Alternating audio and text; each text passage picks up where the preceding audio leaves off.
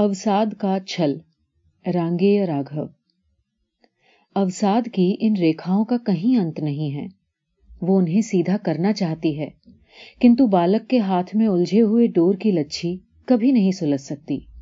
کبھی اس میں وہ سوچندتا نہیں آ سکتی جو دو پھٹے ٹکڑوں کو جوڑ دے، ایک کر دے۔ کیونکہ جو دوسروں میں چھید کرتی ہے، اس کے چھید میں گھس سکنا سرل کام نہیں ہے۔ آج اس سب کی یاد آتی ہے۔ کیونکہ جیون کا یہ کشین سمبل جو ویدنا کا مول استمب ہے، وہی مانو کی ستا نبھانے کا ایک ماتر آدھار ہے۔ جیسے یہ جو چتر سے سجت ویمان ہے، یہ وایو میں اور کسی پرکار نہیں ٹک سکتا۔ رات آ گئی ہے اور پشپا اپنی مادکتا کی بھسم کو اپنے انماد میں چھپائے آکاش میں اسنکھ تاروں کو دیکھتی ہے اور پھر آنکھیں مون لیتی ہے۔ ایک نہیں، انیک انیک تاراؤں کا برہمانڈ سا ان میں گھومنے لگتا ہے۔ جیسے اتنے گرہ، اپگرہ اور نکشتروں کے رہتے ہوئے بھی، واستو میں وہ ایک ویاپت وسترت شونیہ ہے، جسے کوئی بھی نہیں بھر سکتا۔ پشپا سوچتی ہے کہ ویدنا کا یہ اتاپ ویکتی کی شکتی ہے یا نربلتا۔ کنتو کوئی اتر نہیں ملتا، کیونکہ چندر موہن بلیدان کو ستا سے ادھک مہتو دے کر بھی اپنے آپ کو کبھی کبھی دیش کا دروہی کہنے لگتا ہے۔ آج کل دونوں کلکتے میں ہیں۔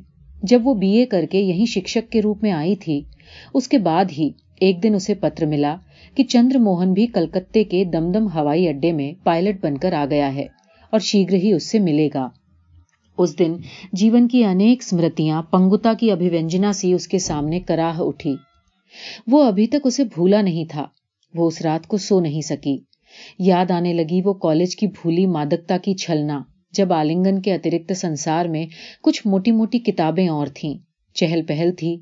لیکن آج پشپا آبادی کے سگھن جال میں سے نکلی، جنروں میں سے نکل کر جیسے سانپ بل میں گھس جاتا ہے، اس نے گھر پہنچ کر شانتی کی سانس لی۔ گھر تھا ایک دو کمروں کا ڈیرا اوپر نیچے دائیں بائیں انیکوں سے گھرا۔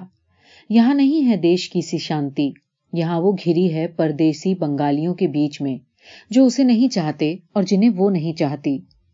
اس نے آ کر اسٹو پر چائے چڑھائی۔ کمرہ نرگھوش سے کانپ اٹھا۔ نرادھار سا یہ کولاہل اپنے مون میں پرتکار سے سوئم ہی کانپ اٹھا۔ وہ بیٹھ کر دیکھنے لگی۔ لو کے ٹکرانے سے آواز ہوتی ہے۔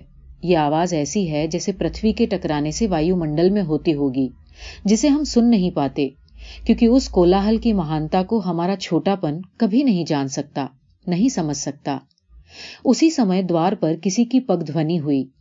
بھاری بھاری بوٹوں کی دل دہلاتی آواز۔ آواز جس میں کچل دینے کی ادمیہ کشمتا ہے، جو اپنی شکتی کی پرتاڑنا کو ہنکارتی سی پھیلا دیتی ہے۔ کمرے میں جو ویکتی گھسا، وہ کوئی اور نہیں سوئم چندر موہن تھا۔ پشپا سے اچھا رنگ تھا اس کا۔ پشپا سے ادھک اچھا کھانے پینے سے کٹھور ہو کر بھی جو ادھک صاف اور چکنا تھا۔ جس میں بھولے یون میں الہڑ بنے رہنے سے اس سے کہیں ادھک تازگی تھی۔ جس کے کپڑوں میں کلف تھا، ایک صفائی تھی اور پشپا پشپا اپنی کھدر کی ساڑی میں پہلی بار سنکوچ کا انوبھو کرتی سواگت کے لیے اٹھ کر کھڑی ہو گئی۔ چندر موہن کی بڑی بڑی نرمل آنکھیں اسے دیکھ کر رس سے بھر گئیں اور اس نے اسنیہ سے اس کے دونوں ہاتھ پکڑ لیے۔ کشل پوچھا اور کندھوں پر ہاتھ رکھ کر اسے پلنگ پر بٹھا کر سوئم کھڑا کھڑا اسٹوو کو پمپ کرنے لگا اور باتیں کرتا ہوا چائے بنانے لگا۔ پشپا اس ویکتی کے بارے میں کچھ بھی نہیں سمجھ پائی۔ جب چندر موہن کالج میں تھا تب وہ کرتا دھوتی پہنتا تھا۔ تب وہ چراتی آنکھوں سے پشپا کی اور دیکھتا تھا۔ تب پشپا اسے ادھکار کے ساتھ دیکھتی تھی۔ لیکن آج وہ سب کچھ نہیں تھا۔ آج جیسے غریب کے گھر راجا آیا تھا، جس کے سبل یوون نے پشپا کو واقع ہین کر دیا تھا۔ شبد من ہی من ایسے چکر لگانے لگے جیسے شانت پانی میں کنکر ڈال دینے سے پانی میں گول گول ریکھاؤں کا پرسار ہوتا ہے۔ جو کہتی کچھ نہیں، کیول کناروں سے نیستبدتا سے ٹکرا جاتی ہیں اور چیل کی طرح ہل کر ستھر ہو جاتی ہیں۔ ایک پیالہ بڑھا کر دوسرا پیالہ چندر موہن نے ہاتھ میں لے لیا اور اسٹول پر ہی بیٹھ گیا۔ اس کی آنکھوں میں ایک نیا بچپن تھا جو پشپا نے پہلے کبھی نہیں دیکھا تھا۔ وہ اپنی وردی میں جچتا تھا۔ کیسے چوڑے کندھے تھے۔ کتنی سڈول گریوا تھی۔ کندھے پر اس کے ادھکار کی پٹیاں تھیں۔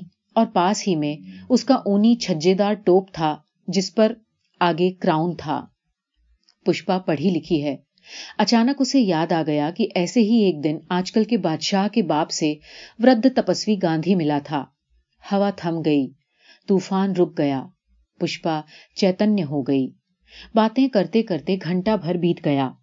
وہ برما بھی گیا تھا اور وہیں سے لوٹ کر آیا ہے۔ ایسی ایسی باتیں کہتا ہے جو پتروں میں نہیں چھپ سکتی۔ دیر تک پشپا انہیں سنتی رہی۔ اس کی آنکھوں کے سامنے وچتر چتر کھیلتے رہے۔ کیچڑ میں بھاری بوٹ چھپ چھپ کرتے ہیں۔ ایک جھنجھناہٹ سے کانوں پر سے گولیاں نکل جاتی ہیں۔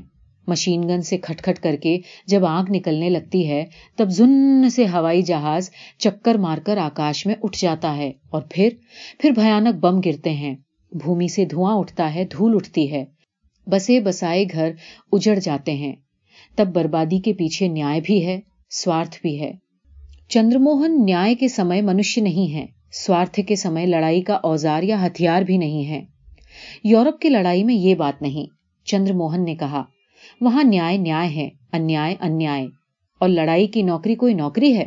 کل سب نکالے جائیں گے، تب میں تمہارے پاس آ جاؤں گا۔ کھلا سکو گی مجھے؟ پشپا کے ہردے میں جو دروہ تھا وہ شانت ہو گیا۔ وہ ان کے ساتھ قدم ملا کر چلنا چاہتا ہے جو اتہاس بدلتے ہیں، جو مرنے کے آگے جیون کی سطح کو پارے کی طرح چڑھا کر براتے ہیں۔ جن کی ہلچل اتہاس کی کروٹ ہے، جن کا ویکتی سنگٹھت سموہ ہے، جن کی شکتی رکشا بھی ہے اور بھائے بھی۔ کنتو چندر موہن واستو میں بھولا ہوا ہے۔ وہ اب بھی اسی پرکار اس پر وشواس کرتا ہے۔ کنتو اب وہ ہوا سے نہیں لڑتا، روٹی کی بات کرتا ہے۔ وہ سنگھرش کو جانتا ہے۔ چندر موہن نے پھر کہا پشپا، تم بہت تھک گئی ہو۔ سچ، بہت زیادہ کام کرنا پڑتا ہے۔ پشپا ہنسی، اس کے دانت بہت سندر ہے، تبھی اس میں کچھ آکرشن ہے۔ اس نے اتر نہیں دیا، بلکہ چندر موہن کے ساتھ ہی کتاب لے کر اسے کھولا اور دیکھنے لگی۔ ایک پترکا تھی، جس کا نام تھا مین اونلی کیول پورش چندر موہن نے ہنس کر کہا، یہ تمہارے کام کی چیز نہیں، سب فوجی ہے، تم رہنے دو۔ تم اسے اشلیل کہو گی۔ اس نے واپس لینے کو ہاتھ بڑھا دیا۔ تو تم یہ سب کیوں پڑھتے ہو؟ پشپا نے اسنیہ سے کہا، پہلے تو اتنی چنچلتا نہیں تھی۔ پشپا ہنستی۔ اس نے کہا، میں نے کبھی تمہاری بات کا برا مانا ہے۔ تم لوگ فوجی ہو۔ تم لوگوں کو ہم لوگ سمجھ نہیں پاتے۔ کنتو میرے سامنے تو تم منشیہ ہو۔ اور فوجیوں کو دیکھ کر اپیکشا سے سدا کوتوہل ہوتا ہے۔ چندر موہن نے کہا بات یہ ہے کہ یہ چیز استریوں کے لیے نہیں ہے، لیکن بہت سی لڑکیاں پڑھتی بھی ہیں، تو وہ کیول ہم لوگوں کے منورنجن کہتے ہوئے وہ اچکچا کر رک گیا۔ پشپا کی بھون چڑھی ہوئی تھی۔ برا مان گئی؟ چندر موہن نے بھائی سے لڑکھڑا کر پوچھا۔ پشپا اسے کھورتی رہی، پھر اسے دیکھ کر آنکھیں بند کر لیں اور پوچھا، لڑائی کے بعد میرے پاس آ سکو گے؟ اور نہیں تو کروں گا ہی کیا؟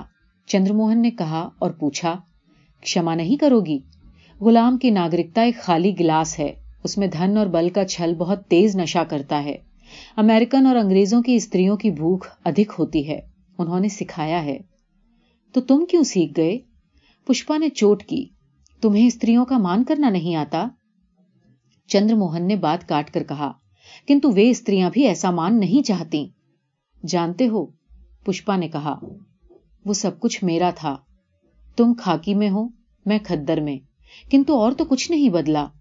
پھر تم مجھے کیسے بھول گئے؟ یدی میں بھی تمہیں بھول جاتی تو؟ تمہارا ادھکار ہے پشپا، اس میں بگڑتا ہی کیا ہے؟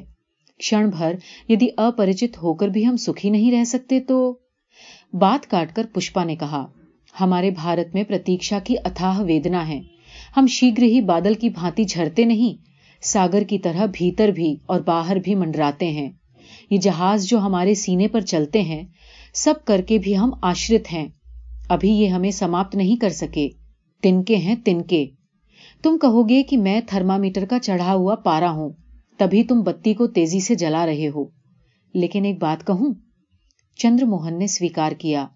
پشپا نے کہا چندر موہن جب ساہس نہ رہے تو میرے پاس آنا۔ یہ ابا دینے والا سناٹا بھی ایک کولاحل کی شکتی ہے۔ یہ اپمانت شکتی، یہ دکھوں کا ساگر، بھوکے، ننگے، وہ کانپ اٹھی۔ آنا، تب آنا جب بدھ چکو، میں تمہیں پھر جلا دوں گی۔ چندر موہن اس کے پاس بیٹھ گیا۔ میرے پاس شبد ہیں، شکتی نہیں چندر موہن نے کہا۔ میرے پاس شکتی ہے، شبد نہیں، پشپا نے کہا۔ چندر موہن نے اس کے بالوں کی لٹوں کو چھوا، ان میں گند نہ تھی۔ اور پھر بھی اس نے اسے دیکھا اور نسنکوچ ہو کر اس کے گال چوم لیے۔ پشپا لاج سے مسکرائی۔ سامنے لگے شیشے میں اس نے دیکھا تھا۔ چندر موہن گورا تھا۔ وہ سانولی تھی۔ وہ سندر تھا۔ وہ سادھارن تھی۔ وہ سوچھ چکنا تھا۔ وہ کھردری تھی۔ چکناہٹ کا نام نہیں تھا۔ ایک سینک نے پیار کیا تھا۔ سینک۔ اس نے کہا، سینک، بھولو گے تو نہیں؟ نہیں۔ چندر موہن نے چھل ہین اتر دیا۔ چندر موہن چلا گیا۔ چندر موہن پھر سے برما چلا گیا اور مارا گیا۔ مارے جانے کی بات کی کھوج ایک دو کی نہیں، دیشوں کی بات ہے۔ راشٹروں اور سوارتھوں کی مٹھ بھیڑ ہے۔ پرتیک سینک کی مرتیو اور جیون کی کہانی یدھ کا اتہاس ہے۔ سدھانتوں کا سنگھرش ہوتا ہے، کنتو پشپا کے لیے وہ سب کچھ نہیں۔ دیش، ودیش، یورپ، امریکہ، شکتی داستا سینا، ناگرک جیون۔ سب کچھ پر ایک میدھاوی وراٹ اپنیاس لکھا جا سکتا ہے، جیسے ٹولسٹوئے نے روبیسٹو پول کے یدھ پر لکھا تھا، جیسے وہ نہیں لکھ سکتی، کیونکہ ستیہ کیول کلپنا ہی ہے۔ دیکھا اس نے نہیں، پر وہ انوبھو کرتی ہے۔ چندر موہن مر گیا ہے، اسے راشٹروں اور سامراجیوں کی یاد نہیں آتی۔ اسے یاد آتی ہے اس کی، جو سینک نہیں تھا۔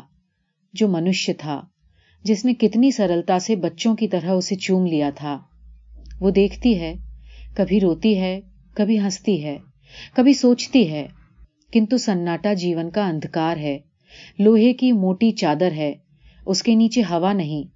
کنتو دیپک نہیں بجھا ہے، لو اب بھی جل رہی ہے۔ دیپک میں تیج نہیں، جیون اور یوون کا رس ہے، رکت ہے۔